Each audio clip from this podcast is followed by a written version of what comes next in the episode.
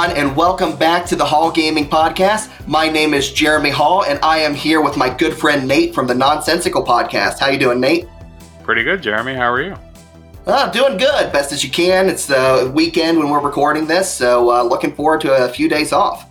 It is, uh, yeah. This is uh, college football weekend. I know you're not. Oh, it is. I think a football fan is not. Well, it's it's sorry, not college football. It's the uh, the championship games. The it's true, SEC, true. ACC, all that. Yeah, Big Ten, all that. yeah, it's Big Ten this week. Yes, it is, isn't it? yeah, they're all tomorrow except right now is the Pac-12. We're we're recording on a Friday, so awesome. And any bold predictions, real quick, uh, so we can all be embarrassed after the after they're done and this airs. I'll, I'll, just I'll really quickly go through the four. So tonight, Pac-12. I think USC is going to win, uh, and then it's in order. It would be Big Ten, ACC, SEC. So I'm going to take Ohio State. Okay. By at least two touchdowns. all right, all right, that's probably fair what did I say? ACC. I'm assuming Clemson's going to win. I don't want them to, but I think it'll be a close game. They'll win against Notre Dame. Um, and then, as a Florida fan, I'm biased, but I'm going to say Florida wins uh, a very, very close game in the last couple minutes of that. Fair enough. And to make this video game related, you can go all the way back to NCAA, uh, NCAA football 14 if you want to play that on a console. Because that's the game. last time it happened. You know how expensive that game is now? Oh, yeah. Just the licensing issues, they just couldn't do it anymore. And whoop, now everybody wants it. yep. Yeah, it's like a 75 $80 game. And it's, I mean, 3, 360 and PS3, yeah. yeah. yeah. Probably not a Wii version, but rip, rip if there is. uh, but yes, so uh, this week on the podcast, we our big story is going to be talking about Cyberpunk. Which, if you follow the game at all by this point, you're going to know that things have kind of hit the fan with it and with CD Projekt Red. Uh, before we get to that, we are also going to talk a little bit about Pokemon and which gens we think are the best. Uh, focusing on the games, but the cards can get included as uh, parts of it as well. And then, yeah, we've got a lot of big episodes coming up. I'm lining up some uh, good guests, some good friends of mine. Uh, but Nate, before we get going, as most of our viewers might already know, uh, you and Sam has started the non Nonsensical podcast, as well as Goon Studios, which is the network that this particular podcast is a part of. So, would you take a couple minutes, introduce us to your podcast if you haven't heard of it yet, and uh, yeah, just explain whatever you want to about it. For sure, yeah, yeah, yeah. So, like Jeremy said, I'm Nate. Um, a lot of you guys probably already know me. Uh, Sam is our my co-host on that, so we both kind of go back and forth and uh, kind of just have a conversation on our podcast. But we'll go, um, we'll hit everything from college football to the NFL to uh, video games. We do special um, holiday themed ones, so we have a Christmas one coming out. Um, well, it's this week. I don't know when this this podcast is going to release, Jeremy, but yeah, it's uh, upcoming week from when we're recording it. ours, okay, okay, ours should come out Christmas Eve, so it'll it'll be right before Christmas. Um, but we cover just about everything. So if you guys are interested in Jeremy's podcast, you'll probably like similar things as us. Um, Sam and I talk a little more politics and a little more uh, sports, but uh, besides that, it's about the same. Um, I'm a yeah. bit more uh, narrow-minded in a good way. Focus. That might be the word. yeah, yeah. Sam and I are kind of all over the place. If you guys want to hear our rants, feel free to come and listen. it's a party. It's a real party. Yeah. we actually uh, here's a little promo. We actually had a uh, a two part podcast with Jeremy on. So if you guys haven't heard that, go check it out. That's like yep, our, yep. I think it's our third and fourth. It was, it was your third and fourth episodes. Yep. So it's a little bit back. Uh, we're on like 11 or 12 now, but uh, yeah, we've had two guests on. Hopefully we'll have Jeremy on here soon, planning yep. a big New Year's podcast. So we'll see where that goes. Awesome. And uh, no, if you don't know, if, if you listen to uh, the podcast uh, that I was on on Nonsensical, you'll know this. But uh, I go back a little ways with uh, Sam and Nate. Uh, I work in ministry, and at the time, they came up to intern with the church I was working with in Canada. So I spent two summers getting to know Nate. Well, a summer and a very busy week or two. Uh, you work quite up for the whole summer before that. Yeah. I got to know uh, Sam that second summer as well, and uh, both great guys, both good friends of mine. And so I'm always honored to have them over here and thrilled that I'm a part of the network too. So, yeah, thank you for having me. Absolutely. I'm sure you will be back. So, uh, to rotate back to video games after five minutes, sure. nonsensical. We got to put it back in. Uh, I wanted to start off by talking Pokemon. Now, Nate is a huge Pokemon fanatic, and I mean that in the best of ways. Collects the cards, loves the game, everything about it. I grew up, I loved Pokemon too. I collected the cards when I was a kid, like everyone did, 11, 12 years old. Uh, I had to stop collecting them and get rid of them because at the time, uh, my mom heard somewhere, uh, probably a religious show, that uh, it stood for po- uh, pocket demons and it was satanic. And so I had to get rid of all my cards and all my games. And I was talking to her about that actually like three weeks ago. She's like, yeah, sorry about that. I realized later on. I realized so, there were thousands of dollars, and I yes, yes, yes. I'm like, I'm like, one of our favorite things is the freaking Chronicles of Narnia. Like, there's oh, yeah. actual magic in that. Like, you know what I mean? But yeah, yeah, yeah, yeah. But I mean, that's, that's C.S. Lewis. He's a it is, it is. He, he's a boss. Uh, but so I missed a few generations in the middle. So if I was doing the list, some of those generations around with Diamond and Pearl and some of those were okay. coming out okay. would probably be at the bottom for the sake that I didn't experience them because those were the years that I wasn't really allowed to do anything with it. Fully intend to go back and play those games now. Uh, but I have Nate on here to try to break down his list of which generations are better than the others. So, a few caveats. We're talking about generations as a whole. So, remakes, it's not quite so much that they don't count, but they get grouped in with the generation. Yep. So, uh, like uh, gold and silver, and then like heart gold and soul silver, those are technically the same generation, yes. focusing more on the Pokemon and the experience and the story. Card games to a little extent. Also, we are not going into Pokemon spin-offs at all, which is sad because there's some great ones like Colosseum and uh, Mystery Dungeon. Oh, we all know that the best Pokemon spin-off is Pokemon Snap, though. Don't at me. I am ready for that to come out remade on the Switch soon. So, okay, so technically, I don't want to. I don't want to like no, no, no, no. Step, on, step on anything. So technically, Pokemon Snap, Pokemon Snap is considered mainline, um, along with. well, uh, these these are kind of like half mainline. It depends on who you ask in the Pokemon yeah, yeah, yeah. Pokemon world, but uh, Gale of Darkness and um, is Colosseum the other one? Uh, yeah, Colosseum. And those, those are the GameCube ones, right? Yeah, yeah, those are the two GameCube ones. Because there was a Colosseum. Well, Col- Col- Colosseum, Colosseum is the 60. Uh, no, that was Stadium. Oh, Stadium. Pokemon, you're right. You're right. You're right. You're right. Colosseum is GameCube, and then yep. XD Gale of Darkness. Yeah, sorry. So Colosseum and XD Gale of Darkness are great games. Some of my yes. favorites. They're not they necessarily mainline, so I'm just going to exclude them. Yeah, but, but those are those are great games, games, nonetheless. Oh yeah. Uh, but, but what we're talking here is Pokemon Ranger isn't going to be on this list. Or the one that they just released for iPhone that's like Pokemon Cafe, you know? Yeah, yeah. uh, Pokemon Sleep, they track your sleep. Yeah. Oh boy. uh, Pokemon Go, we acknowledge that exists. It's all generations. So. Yep. Yeah, right. yeah.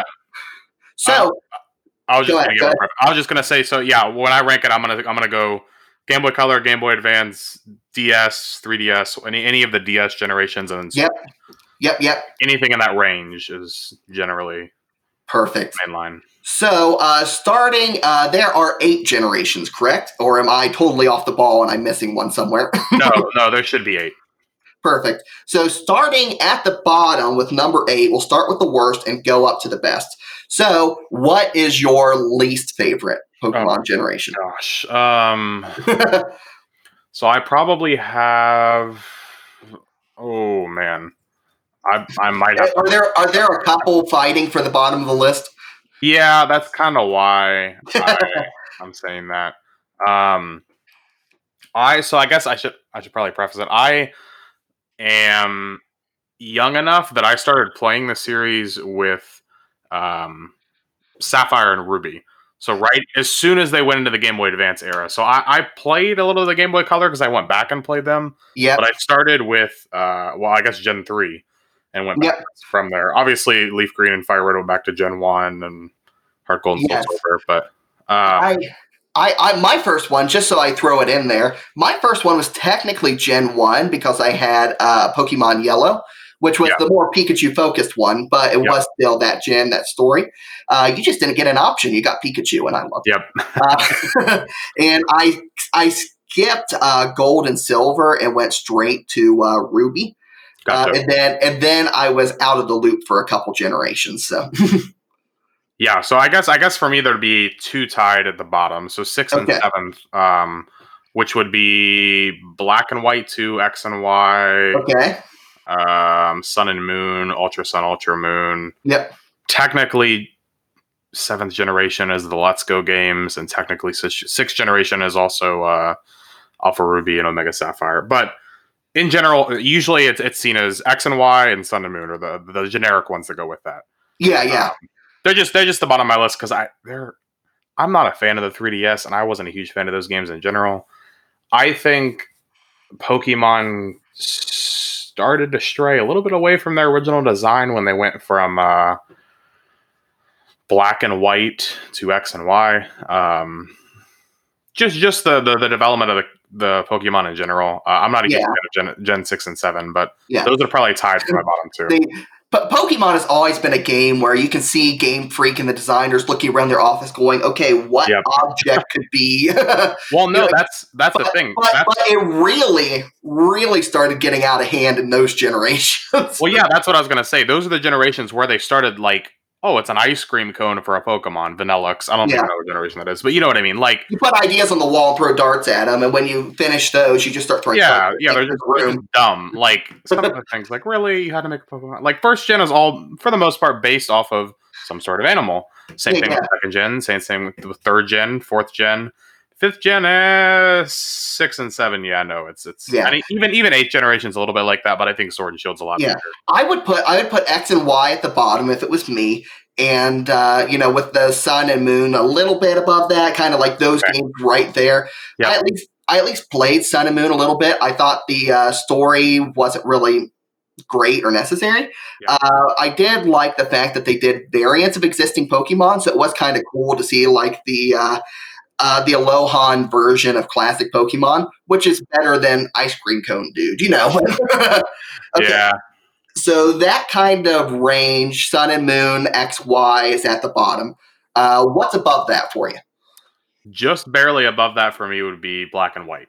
Black and white. Okay. I've heard a lot of good things about the story of those games. And I also see that, you know, in Canadian dollars, I go to the store and it's ri- it always costs 90 to like $140 up here to get it. Yep. So, what is it about that game, those games that didn't click as much? Um, I don't know if it's not about it not clicking as much. I think they just took a step in a different direction that yeah. the older fans like us aren't as apt to go. I mean, I think it was more so pointed towards kids, which was their issue. That's I think fair. I think by now we're a generation A now. I think by now they figured it out and they're like, okay, people like Nate and Jeremy that are 22 and 26 Ye- yep, got it. Got it. Yeah. People like Nate and Jeremy that are 22 and 26 uh, are the ones playing these games. And that's like at least 60 to 70% of our audience. So why Yeah, would we yeah. point it towards them? Uh, they just didn't realize that black and white, it's. It's, eh, it's it's fine. they're Yeah. fine games. They're fine games. Like you said, the story's great. They're just Yeah. they're not my favorite. And it is funny because I do think for the younger generations that started getting into Pokemon a bit later, that's a little bit higher up on their list because those were the entry level games for them. Uh, if you don't know, I've worked as a youth pastor in the past, and I talk about video games a lot with the kids that are interested in it. It's something I love. It's a great connection point. I'm actually going to talk about that with a youth pastor friend of mine in a few episodes uh, that I went to college with. But uh, Black and White, and also kind of Diamond and Pearl too, uh, is one of those fond memory games for them. And I think that's because that's where they hopped on the train. I don't see anybody talking about X and Y or Sun and Moon and that fondness, but Black and White, kind of the tail end of Diamond and Pearl, seem to be a soft spot if you uh, kind of are in the second generation of Pokemon uh, players. If Yeah, you, know okay. what I mean. I- yeah, I kind of agree. I think Diamond and Pearl are a little less, unless you're Yeah, yeah, talking about like the cards. Um, but the games themselves, I would. Uh, the games. you'll you'll probably hear later on, but Diamond and Pearl are leagues ahead of the ones we mentioned so far. Oh, opinion. yeah, but uh, black and white, like if you started playing Pokemon with those games, I think there's just an innate bias towards it. Yeah. But taking it as a whole, I think you're totally on the mark with it. And and let's and let's be fair, like there there is not a truly bad Pokemon game. Just in the same way that No, there are very no. few bad Zelda games when I talked about that a few weeks ago. But compared to themselves, there's definitely better and worse ones by miles. For sure. All right, uh, so we're at Black and White and Black and White Two. Only po- only games that have a direct sequel in their generation that I'm aware of. That's not a remake or like an expansion, like Ultra Sun, Ultra Moon. Uh, all right, moving on up the list. What's above those?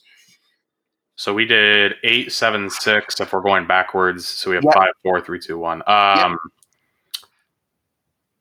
I would probably put Gen two up there. I mean, Okay, you're you're, you're, I- you're gold and silver. And yeah. I I love Gen two. Gen two, like especially like Heart Gold, Soul Silver. Those are some of the best games around. Yes. But and the Pokemon are great too. But it's just it was never one personally that I I resonated with because I I like I I played Gold and Silver. Like I said, I went back and played them, but it wasn't something that I uh, played as a kid, so I wasn't as connected. And then as I got older, I got the I went to Sam's Club, bought a brand new 3DS XL, maroon, pretty, like nice thing. Started playing Heart Gold, Soul Silver, finished the game, and then started doing the post game.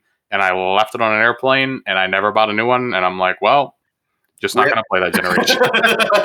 Yep. F, So that F chat for that. Uh, yeah. So I didn't get to like Shiny Hunt or anything like that, but I got through the main story, and it was great. But yeah. yeah, it's, I, it's uh, just it's middle of the road for me.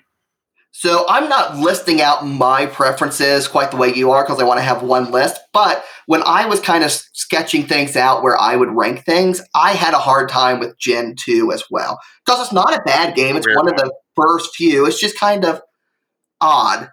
They Gen 1 is a classic just because it started everything. It's so many amazing Pokemon.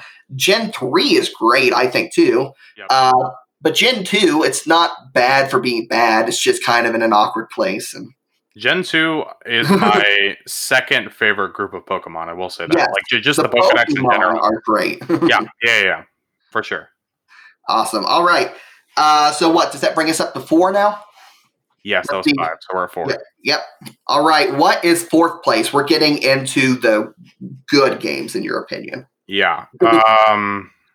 Oh man. Th- this is the top half of the list. So Yeah. Sword and Shield is four for me. I think my my top three are all tied. So Sword and Shield is, I guess it would be fourth technically, but the other ones are all tied for first. So it's kind of a second. fair enough. Fair enough. Sword and Shield are great, great Yeah. games. I love them. I played the heck out of them. I finished the Pokedex, including the Crown Tundra and the uh, Isle of Armor. Finished the entire thing three times. Reset my game three times to complete it. Nice, nice. Um, great games overall. Uh, again, they they got a little weird on some of the Pokemon, like, just the things they made them It, from. it it's, it was it's getting better, though. It was Yes. better. Yeah, like like some of them, like Corviknight, like a bird in a suit of armor. I love that thing.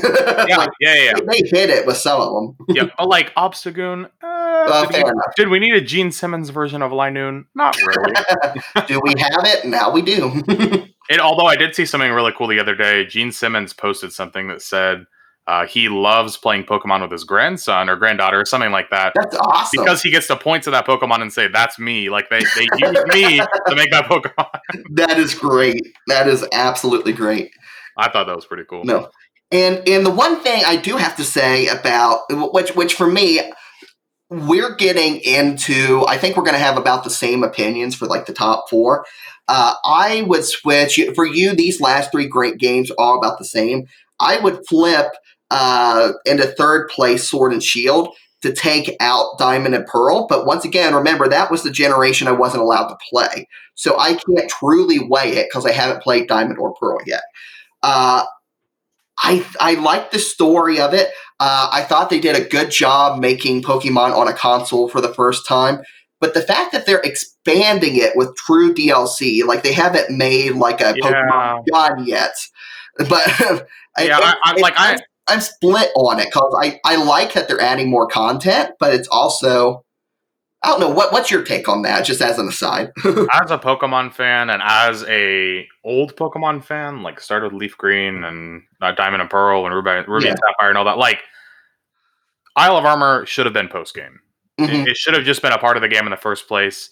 And then, sure, if you want to sell me the Crown Tundra and something else, that's fine. Whatever. It was only like thirty bucks or whatever. Yeah, yeah, But I, there should have been some sort of post game included with the game, and that was the only thing that irked Yeah. me. Besides that, I'm, I really don't have an issue with it. I mean, everyone Yeah. does DLC now. It's they're not, it's not like they're doing loot boxes like EA. I'm not I'm, right, right, right. I'm perfectly fine with Nintendo stuff. And, and and and for me, just for full clarification on Sword and Shield, I uh, played through Sword all the way, beat it. I made it through the post game uh, quest, you know, the one that I'm talking about. Yep. So I played through all of that. I didn't get into shiny hunting, and I didn't play either of the DLC expansions yet. Uh, I actually uh, I need to break it out and actually restart it. Uh, my Switch died last year, and I lost all my save data with it. So probably break out Yeah. Shield instead and start over. all right. So if your your top three are all kind of close to your heart, which if I'm remembering right, we've got Gen One with Pokemon. Uh, Red, blue, and yellow. We've got Gen three with Yep. uh, with uh, Ruby and uh, Sapphire. uh. Sapphire. Yep. Uh, and then that would be Gen four with uh, Diamond Correct. Pearl. For me, for me, yeah. Yes, yes. So how does that all break down for you? So I, I can put them in an order because I do have favorites. I'm just telling you they're all very, very Th- They're all near and dear to your heart. yes. So third, we'll go backwards. Third will be Emerald, Sapphire, Ruby. All great games, amazing games. Love them. The legendary hunting at the end, not as extensive as some games, but still really fun. Go catch all the Regis. You can, if you get a Game Shark, you can go get Deoxys and Jirachi and Celebi. um, I mean, you can go get Rayquaza. Uh, Emerald was obviously the best because you could go between um, Kyogre and Groudon. You didn't just have to pick one. Um, but no, I mean there there are perfect, great games. Wouldn't change a single thing about them. Way ahead of their time. Love the Pokemon in them, one hundred percent.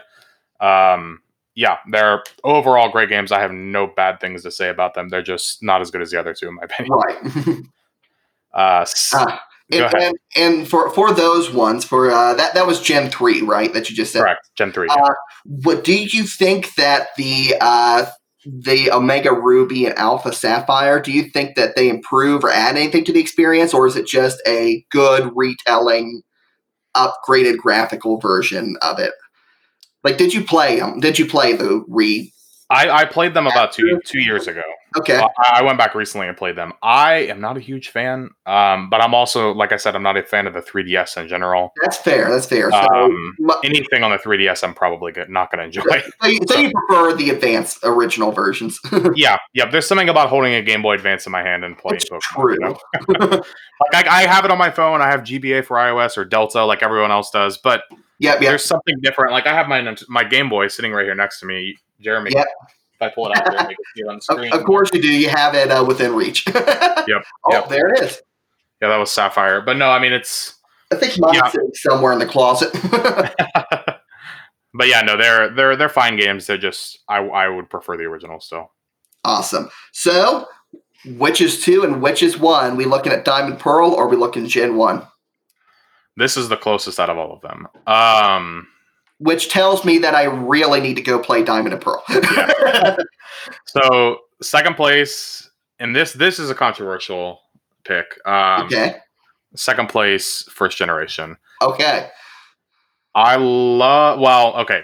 Second place, first generation, as far as Leaf Green, Fire Red go. As far as Blue and Red go, obviously, great game and Yellow. Uh, obviously, great games. I mean, they they paved the way for Pokemon in general. They Yeah. started in Japan as Green and Red, and were kind of a different storyline in general. Um, If you Mhm. buy the if you buy the Japanese version and play it, it's not at all the same as what you have. Yeah. Um, they ruined the sprites for a lot of the original shinies, so I'm still a little bitter about that. But but um, yeah, no, they're they're Leaf Green and Fire Red are some of my favorite games. Like I said, that was about when I started playing a little bit after. So I played Leaf Green right when it came out.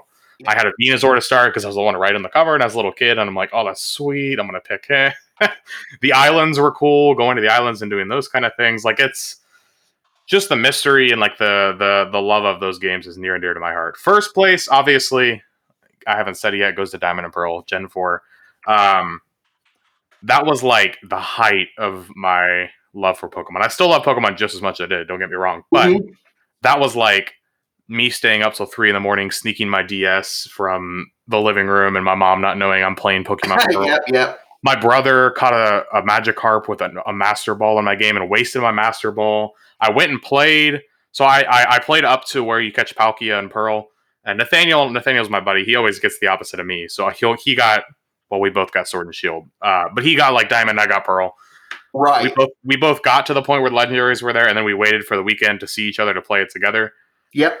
Because Ben threw my Master Ball, I had to use something else to catch Palkia. Caught him in two tries with a Premier Ball. Never gonna Okay. try that again. Like it's just like the memories I have and the, the fondness in my heart. And I like honestly, it's not that controversial. A lot of people put it up there in their top three at least. yep. Um, but there was so much to do in those games. I mean, the post game going to find the legendaries, the the underground, like the uh, the tunnels you could travel and explore all of the different areas and go get the shards and sell them for money. It just even like. Spirit Spiritomb, that was like that was something no one had ever done in a game before. Like you just to get Spiritomb, it's still a kind of ex- it's very similar in Sword and Shield as it was in Diamond and Pearl. Mhm. You had to so in the the tunnels and underground, like underneath the game, you could talk to other people that are online. You had to talk to at least thirty people, and then Spiritomb would appear in a certain part of Oh. the game, which is like that's that's that's crazy. That's something that's never been done before. Obviously, it's easier to see now because it's been done, but Yeah, it was just such a cool thing. and- that. Like, yeah, it was it was the mystery of the game, you know. Awesome. Well, there is your list. Uh, a couple wrap up questions. Uh, one, which obviously, one, I love your list. I think that you're pretty spot on. It's very close to what I would have put, even It having missed similar. a couple of those ga- missed a couple games. Uh, I'm definitely thinking I'm. If you don't know, I stream on Twitch as well as Xenix68 uh, on Twitch. Um, I'm thinking about going through and playing some Pokemon here and there on stream. Uh, maybe shiny hunting if I can beat Shield again. uh, but uh, that aside, so before we finish up with Pokemon, two last quick questions for you.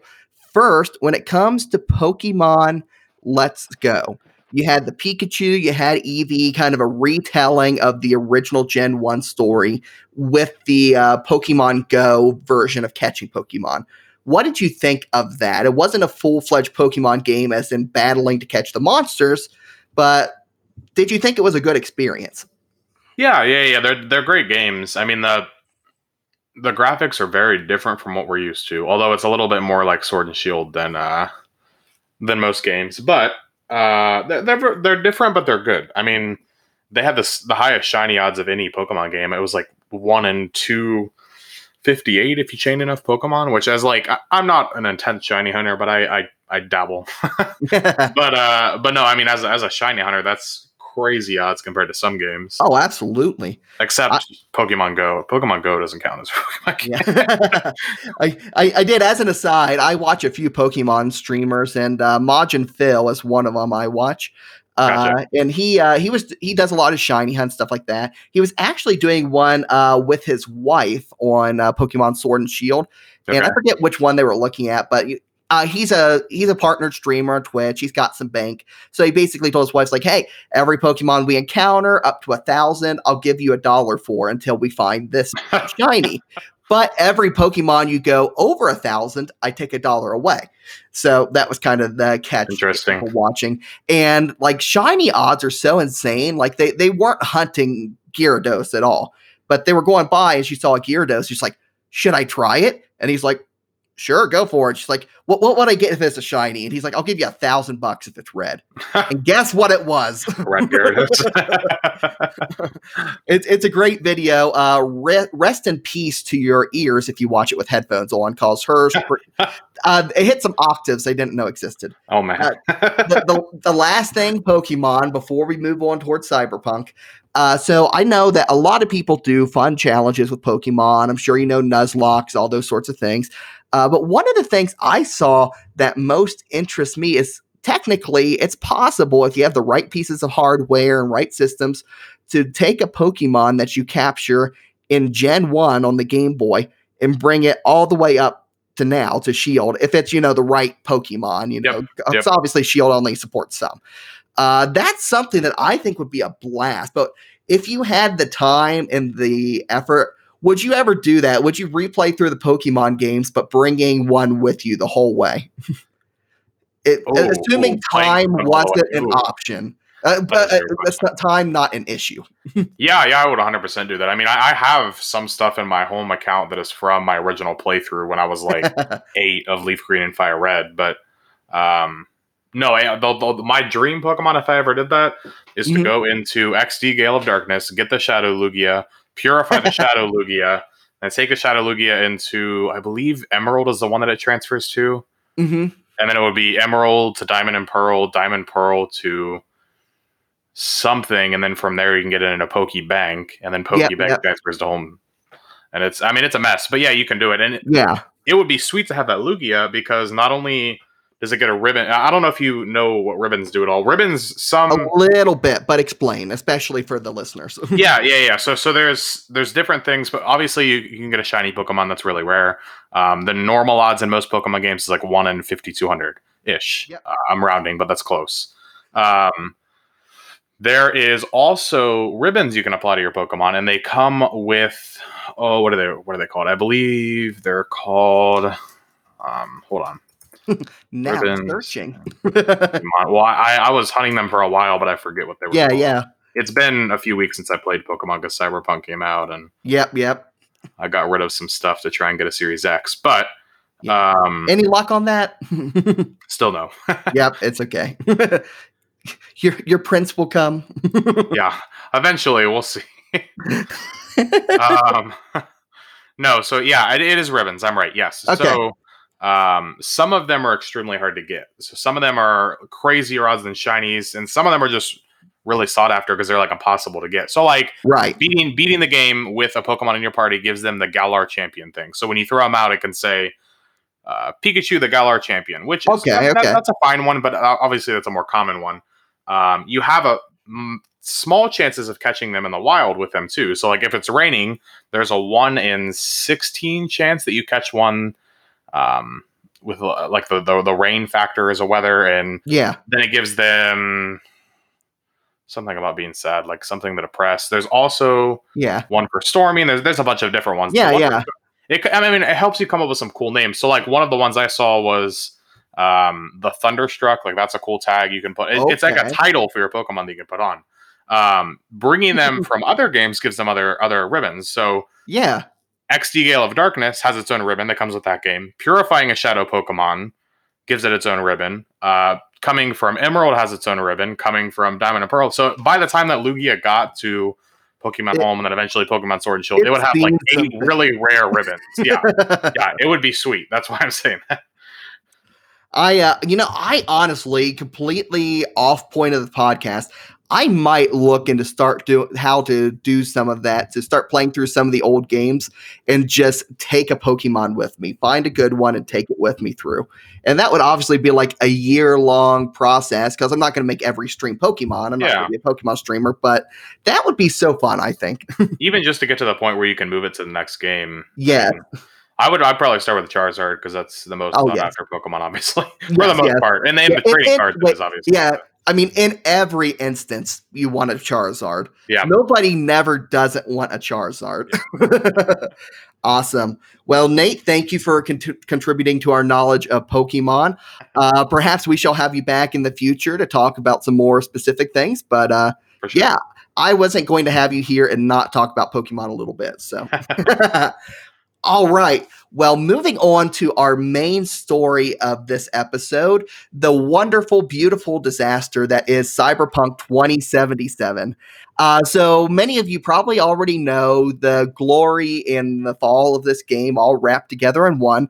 Uh, but Cyberpunk, if you've been living under a rock, which is totally fine, uh, was announced in May of 2012. I was still in high school at that point. I was about to graduate. I had one month left. Was announced in 2012. The first game, first teaser trailer came out 2013. CD Projekt Red started moving its resources to working on that after it wrapped up with The Witcher. And it's this massive, incredible game that's been hyped up for like five to seven years of the adventures of Night City. So Cyberpunk is a tabletop RPG. I think it came out in the 80s. Yep. People were playing it. It was kind of a cult classic. There had been one or two small games that had come out before, like we're talking like NES, Super Nintendo era type games, like not really great things. And so people were excited about the prospect, not just of this game, but of who was creating it. Because CD Projekt Red is a killer studio, one of the biggest ones in Europe. I think they're out of Warsaw. I might be wrong on that, but they have been working for a long time on this game. And people have given them like a grace that comes from God as this game was being developed, like extending so much more patience than people would, especially gamers, with pretty much any other developer. Uh, so uh, what happened is this game was supposed to come out in like April or May of this year, like of 2020. Pandemic hits, it gets delayed to what I think September, and everybody's like, "Okay, that's cool. I'm sad, but you know the world's on fire, so we'll deal with it." Then it gets pushed back again a little later to November, and then a few weeks before that, it gets pushed back to December 10th. And their whole thing, while this game is being made, is it'll be ready when it's ready. And people are like, you know what? We'll wait for it. It's cool. P- some people were pretty annoyed after the third delay, but you know, it's like when it's ready, it's ready. And this game comes out. Uh, the reviewers, IGN, Game Informer, all these places, they get access to the PC version of this game a few days before release. And the reviews are glowing, like nine out of 10 everywhere. Incredible game, beautiful, you know, a few bugs here or there, but it's a great experience. And then it comes out and what people find is that if you're playing it on a high end PC, it's an incredible experience. If you're playing it on a PS5 or an Xbox Series X, it's usually a pretty great experience, though it can be hit or miss. If you're playing it on a PS4 or an Xbox One, it's trash. It's just bad like barely playable between the graphics and the bugs and the constant crashes. It is not a game on those platforms that was ready to be released. And uh, people are pretty fed up with it over this point. It's gotten to the point where Sony never has this happened before. Sony took it off the PlayStation Store and said, We will give refunds to anyone who wants it, and we're not going to put it back up until it's good again.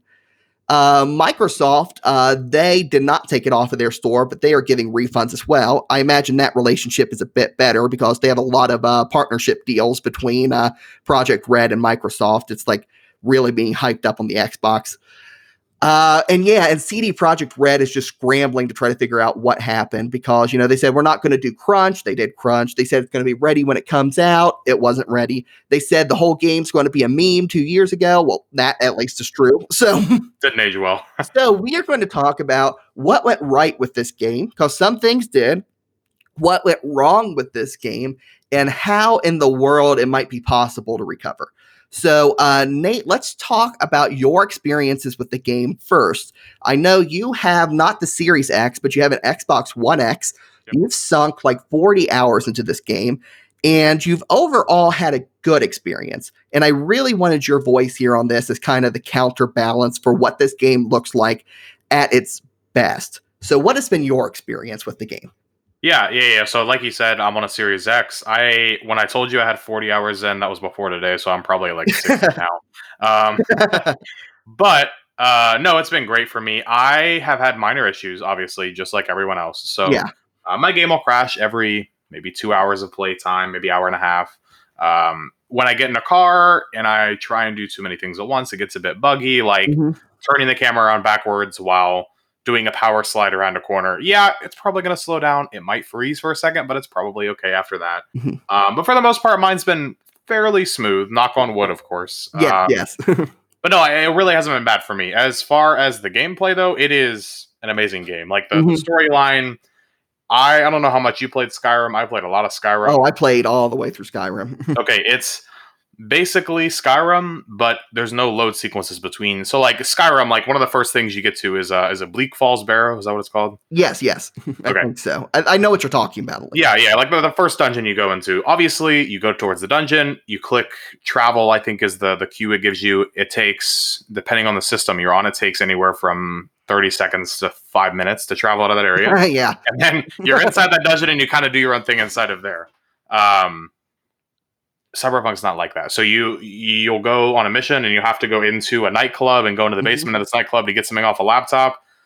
You walk straight in the nightclub. You walk straight to the basement of the nightclub. You fight a bunch of people. There's there's no load sequences for the most part. Yeah. Um, like unless you die or it's like there's a video play yeah, yeah. There's there's obviously cutscenes, and I mean there are between like levels because the city's very very vertical, Yeah. very very up and down. So when you're on elevators, obviously, yeah, the developers kind of hid low sequences in elevators because everyone does that. Yes. But it- it's not like a stoppage of play or anything. It's Yeah, just and- one of those. And I will throw in that a lot of times they put in some kind of a newscast or something, so you're still engaged even while Yep, it's going Yep, on. yep. It's it's telling a story based off of what you recently did in the main quest. Yeah.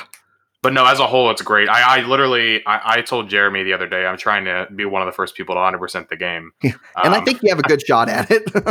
yeah, because not many people are, are sticking with it. Um, yeah. but And no, I, I finished the the full storyline for Panam, Judy, Claire, like all of the main characters so Mhm. far. Um, and I'm working on a lot of the side quests now, but I've gotten pretty far. Yeah.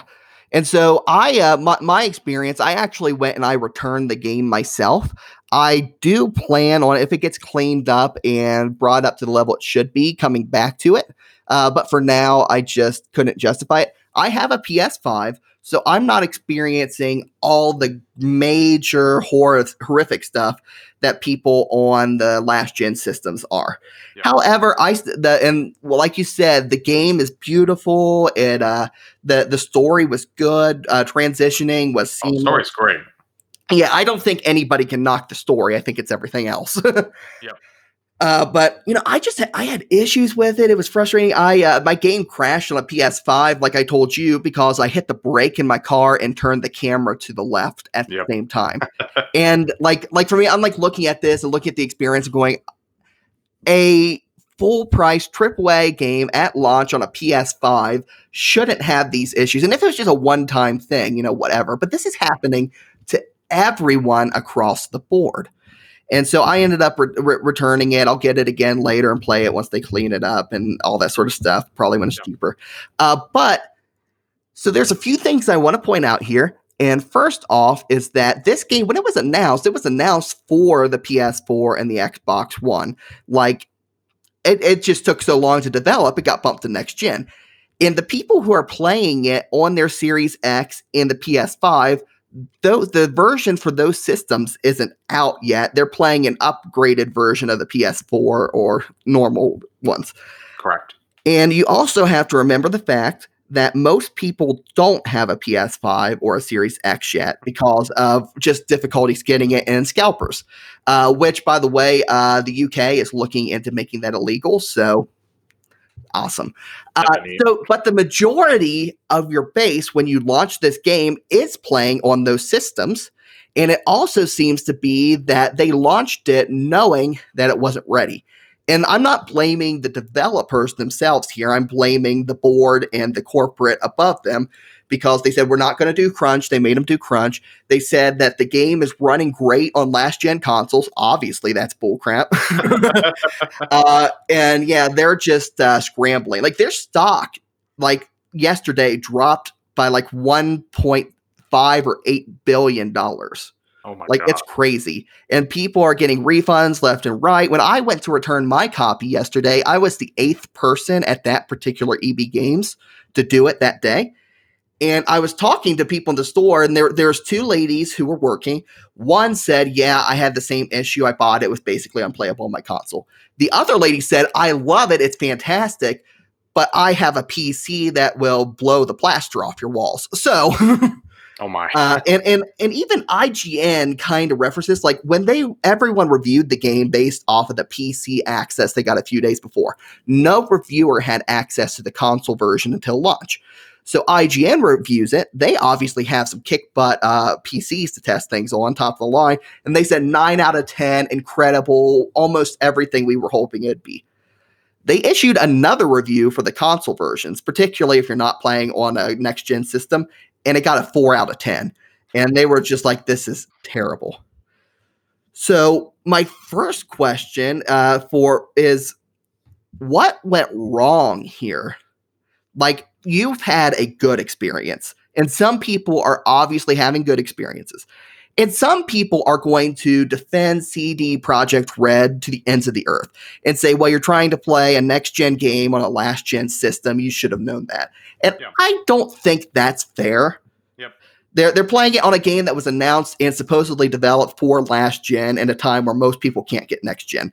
So, uh, graphical differences, that's fine. A few more bugs, that's fine. But the difference between a pretty great game and an unplayable game, I don't think that's fair. So, what went wrong here? How could they have missed the bar this much?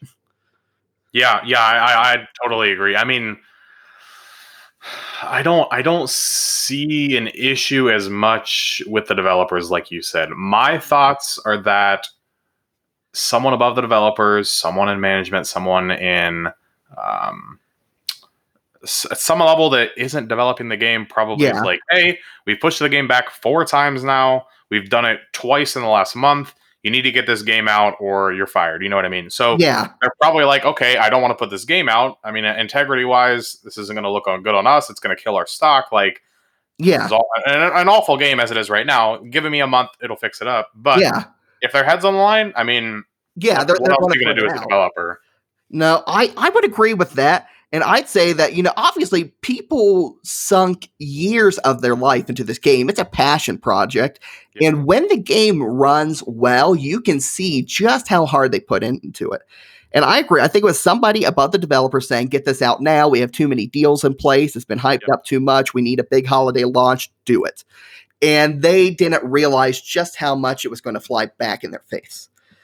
And the, the, the funniest thing is that the whole time it's been being worked on, CD Projekt Red said it'll be ready when it's ready. We're going to launch it when it's done, when it's ready.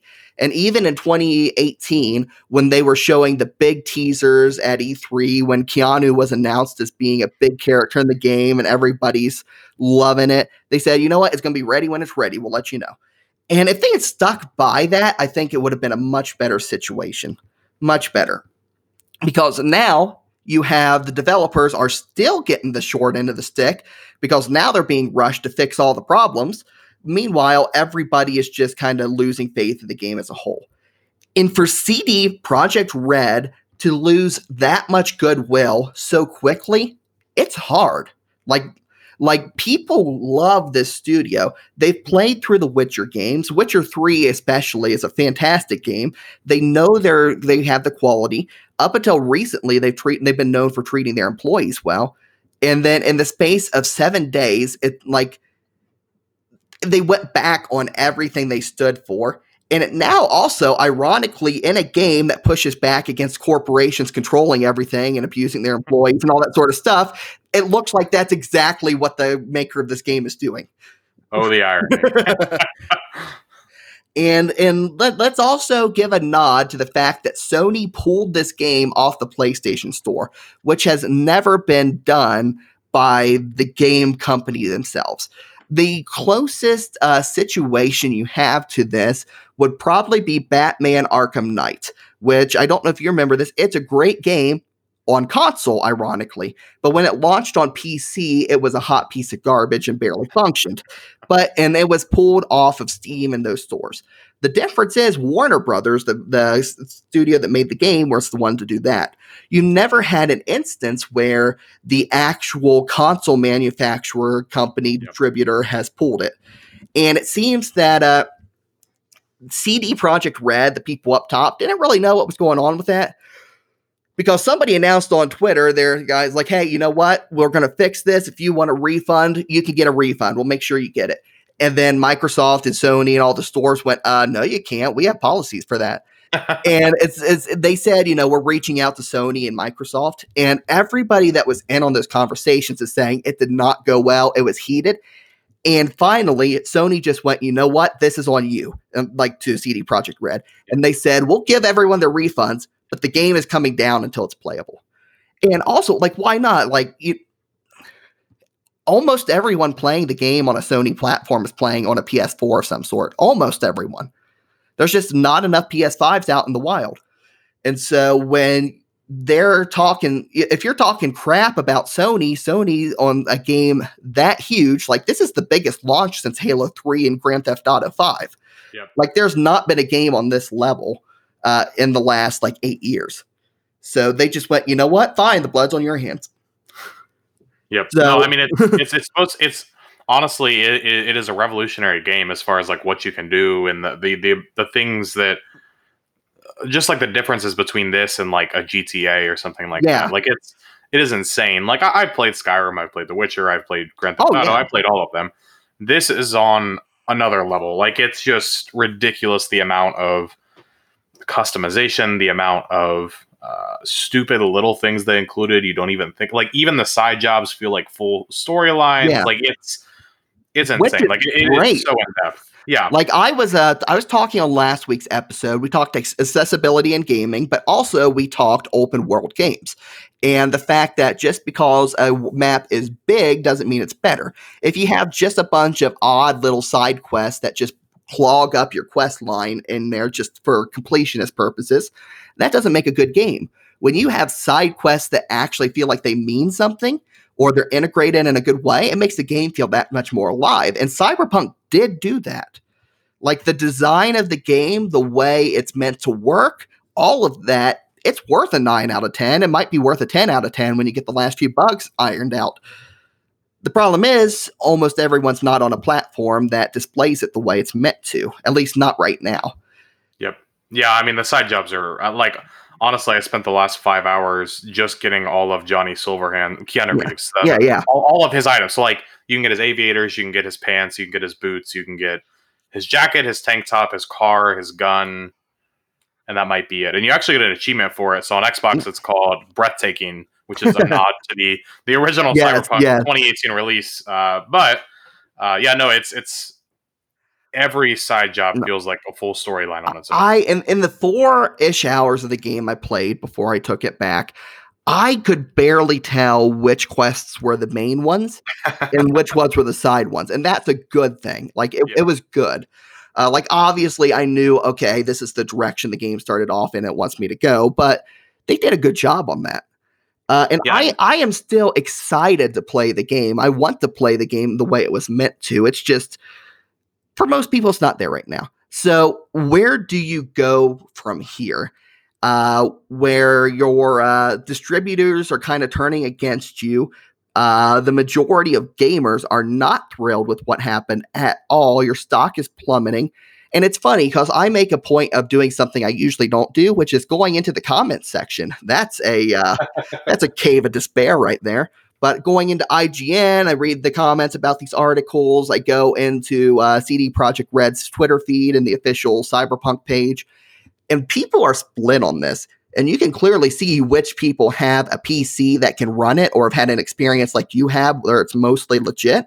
Which, to be fair, I will say to Nate that one, I'm glad you love the game, but two, with a game of this size and this scale and this much hype and work put into it, you should not have to say, "Oh, it only crashes every couple of hours." Oh yes, I know. Like, I'm like, like even if you can excuse that, you shouldn't. AAA studio. Yeah, yeah, yeah.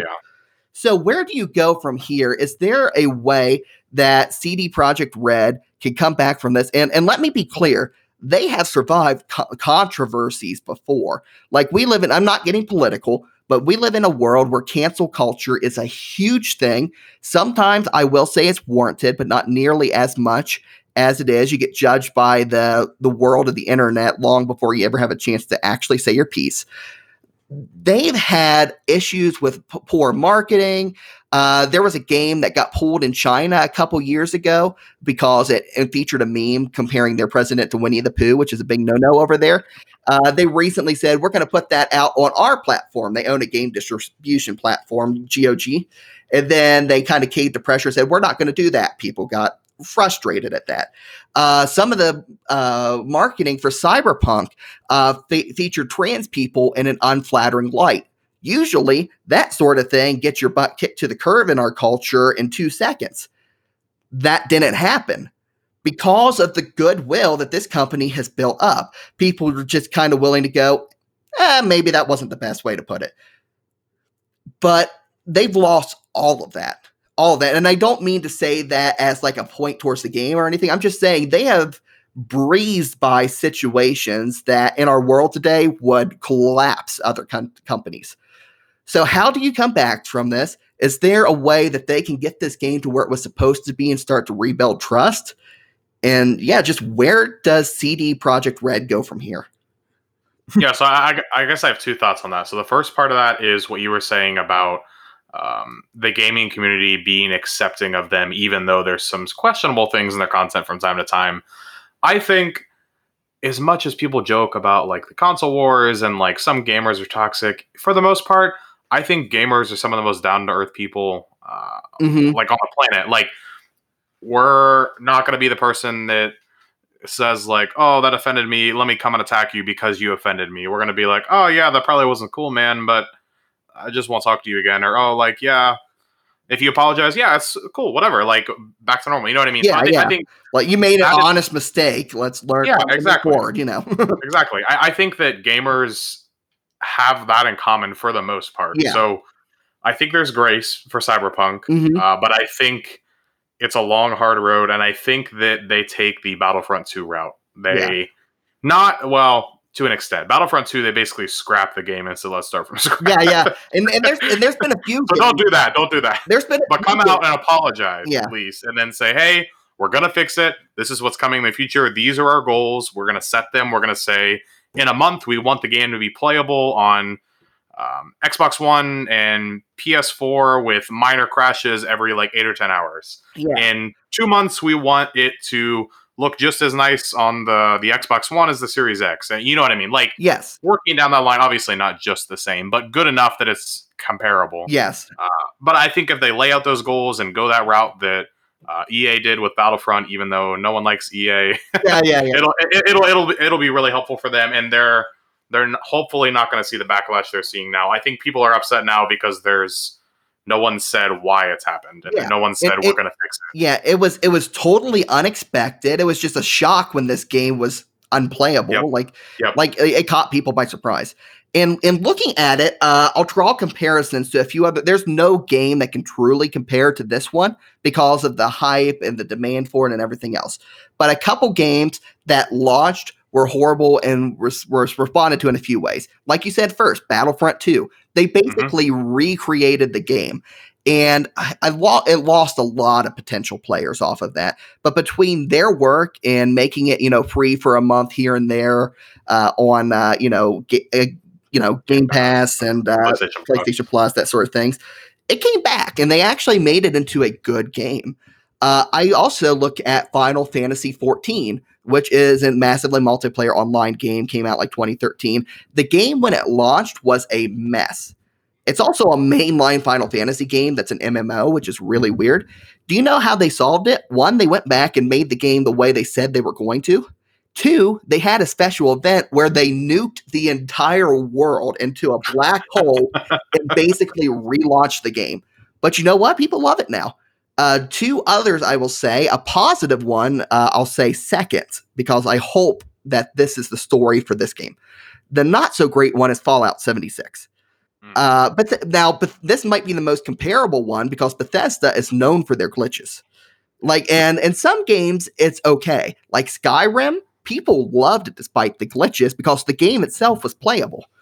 And you know, it's one thing to have a glitch where you know, oh, my horse is suddenly flying, or you know, a, gi- a giant hits you and you get rocketed to the moon, like you know, whatever. Like it's fun glitches. You can play around with and have a good time. And even Fallout 4 had some glitches, but it was still a good game. 76, no. It was bad. It was basically unplayable. It was an MMO. it was an MMO that actually was not multiplayer. they added that later. And like even like they had issue after issue. The collector's edition was supposed to come with this nice like nylon bag, and it was just like a knapsack you'd get at a giveaway at a county fair. You know, it was just bad. And they their first response was, "We're sorry, everything is going poorly. Here is this like Fallout uh, membership that you can pay ten dollars a ninety nine dollars a year for, and you know, just bad response. And people try to tell me now that they fix things. It's actually multiplayer. There's actual NPCs in the game, which there weren't human NPCs. There were not at launch. And they say it's a fun game now. It's too late. They burnt way too many bridges. I'm just not interested.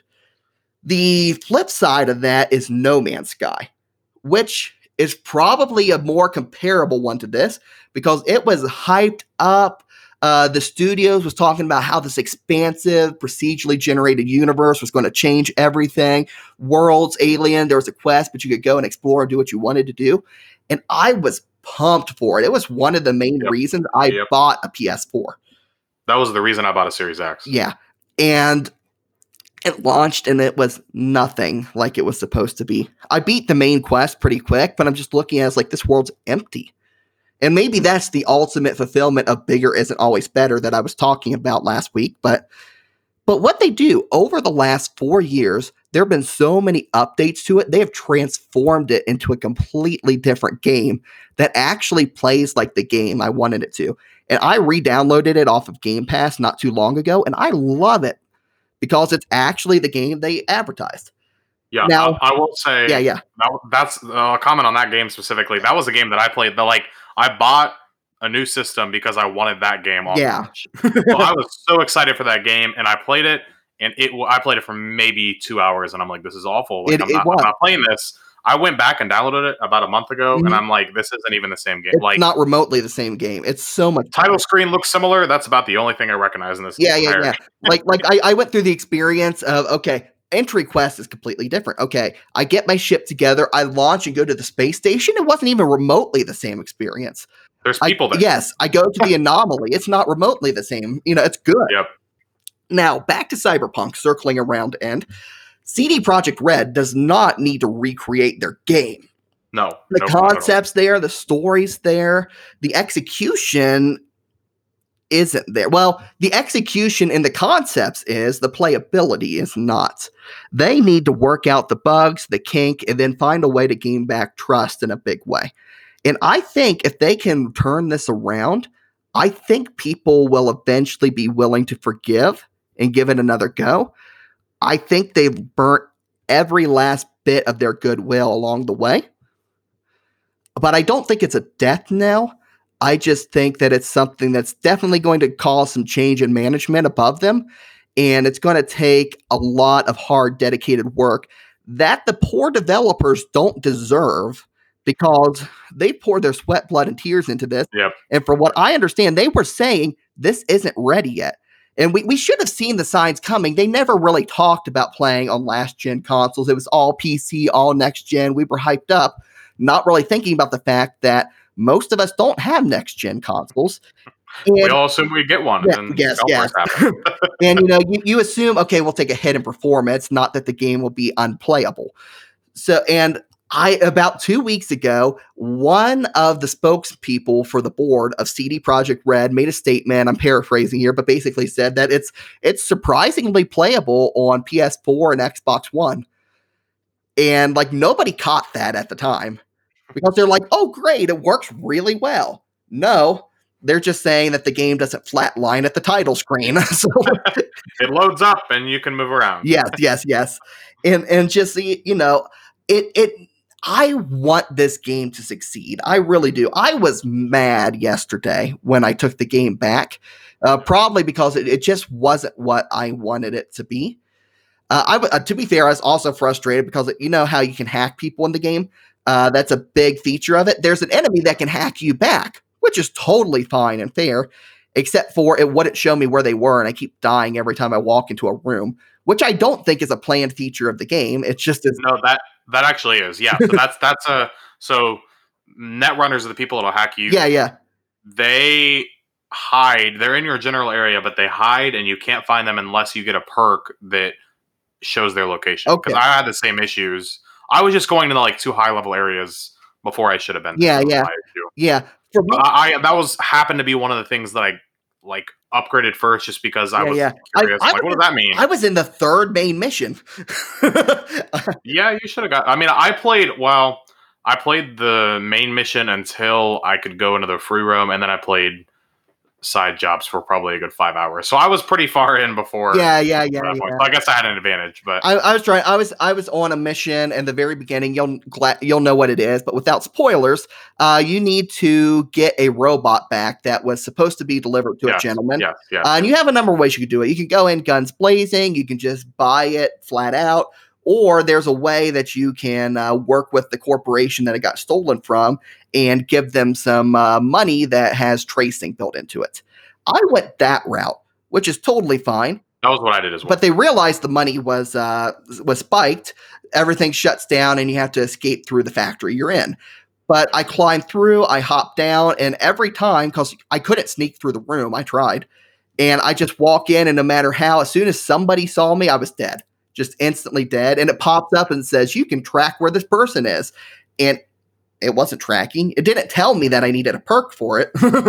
and I'm just like, okay, after everything else, I just I'm done. And at that point, I'm assuming it was another glitch because I had had like seven glitches in my four hours. One yeah, crashed. might have, and, might have soft lock yourself into that. yeah, yeah. So it's just rip. so and, and also and also don't let me neglect something I've talked about a lot: the fact that they put sequences into the game that can trigger seizures. And then it warned say people that. about that. Which That's that's a that's a sketchy thing to do. Yeah. so uh, as far as accessibility and gaming goes, which was our other topic last week, somebody should have caught that. yeah. or at least put a warning in other than the general two second warning games can cause seizures that pops up in the front of every game there's games can trigger seizures and we base this brain dance device off of something that actually is meant to cause seizures Yep. maybe be aware of that or turn it off anyway all of that to say is that the game launched in a busted state unless you're playing on a high-end pc I am so sad. They're getting the backlash they deserve. Not the not the makers of the game, but the higher ups. And I really want them to turn this around so that everybody can have the experience Nate had with it. Because when this game works, it's almost everything it was supposed to be. But when 60 or 70% of your player base can't access the content on that level, let alone a workable state, that's a huge issue. Yep.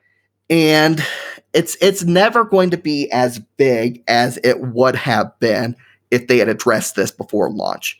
I wish they would have just said, "Hey, it's not ready yet for everyone. We're going to delay it another 6 months. We know you're sick of it. Give people some sort of thing to thank them for waiting." But I think the frustration over a fourth delay with full honesty, would have been far less than the backlash they're dealing now. Almost $2 billion of stock losses, people returning the game in mass, and having the dishonor of being the first major game to be pulled from a console creator store for being unplayable. That's bad. Yeah, I mean, honestly, the one of the things I will say though, content wise, there's not a single thing they need to fix in the game. Like story, perfect. Oh, The- yes. the, the visuals part. It's honestly, it's just the buggy bugginess of the game that that irks people. I they put all their developers on that. They get it done quickly. I think there's a chance that this could turn around somewhat fast for them. I mean, even if they push small updates at a time just to fix minute things and work their way up to getting everything done, um, I think that would be huge. yeah. Um, And- and, I mean, honestly, there's they they talked about developing multiplayer, and they said it'd be ready ready by like 2022. Yeah. Forget multiplayer. It's an it's an RPG. Don't worry about multiplayer right now. If you want to do that, come out with a separate game. Yeah. and base it off of this. But like honestly, put all your developers on fixing the game. You can probably get it done. And if you're rushing and having everyone do nothing but that, probably what six weeks? You think, Jeremy? Eight Yeah. weeks? Yeah. I, I To get it to a playable state, at least. Yes, and then I'm going to go back and buy it when it's on sale for forty bucks Yeah. because they're trying to win back goodwill. and Yeah. my, my my truly final thing, like uh, which I, I think I've said this is my final thing twice now, and that's a pet peeve when I make a sermon for my other job. Land the plane. No, uh, a lot of people have compared this to the flight of Icarus, the Greek myth where the guy flew too close to the sun, the wax melted, and he plummeted to his death. Uh, also, Flight of Icarus is a killer Iron Maiden song. Uh, that being that being said, I don't think it's quite that instance. I think they flew high as Icarus, but I don't think the issue was they did, got too close to the sun. I don't think they put on sunscreen. I think I think they're just chilling on a beach because everything was made well, but the execution wasn't there. The polishing wasn't there. The making sure it ran smoothly wasn't there. And they needed to figure out how to balance that, how to fix the bugs, how to fix the crash- crashes. The game obviously works, and it works better on the higher end PCs and the next gen consoles because of the extra processing power. But without cutting corners of the content and the ideas, if they had another few months, they would have been able to smooth this out. And I think they will. It's not an issue of it was too grandiose an idea. It was an issue of they were rushed out of the gate and they made promises they couldn't keep that forced them into that situation if you had said from the start, hey, we're pushing it back into 2021, no issue. People would have been like, ah, crap. It's okay. Ratchet and Clank, God of War, you know, everything else is coming out. It'll come out in the middle of all that. Yep. So that is my rant and my regrets and my hope for Cyberpunk 2077. A great game when it's able to play the way it's supposed to, and a great disappointment for everyone else. So here's hoping I can come back in six months and do an episode, maybe bring Nate back on about here's how CD Projekt Red got themselves out of this grand mess and didn't turn into Bethesda,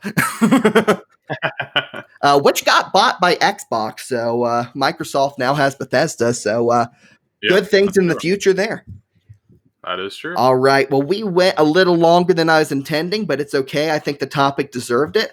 So we are going to wrap up this episode of the Hall Gaming Podcast. Nate, thank you so much for coming on. Uh, check out Nonsensical Podcast. Uh, it is on iTunes. I think you're on Spotify as well. Uh, and if you are in the Goon Studios Discord, you will see all of us there. So, Nate, thank you. Yeah, thank you for having me on. Awesome. Uh, we will see Nate again in the future, most likely.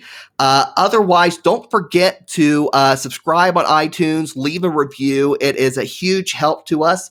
Uh, when other people see that you're enjoying the content, uh, it's just a huge boost to us. And do the same thing for Nonsensical. So thank you again. Uh, we will be back next week with a new episode. In the meantime, you can drop by my Twitch channel at twitch.tv slash Xenix68. We've been playing through uh, Final Fantasy VII and some other random games, going through my uh, back catalog of stuff I got for free through uh, Live and all that.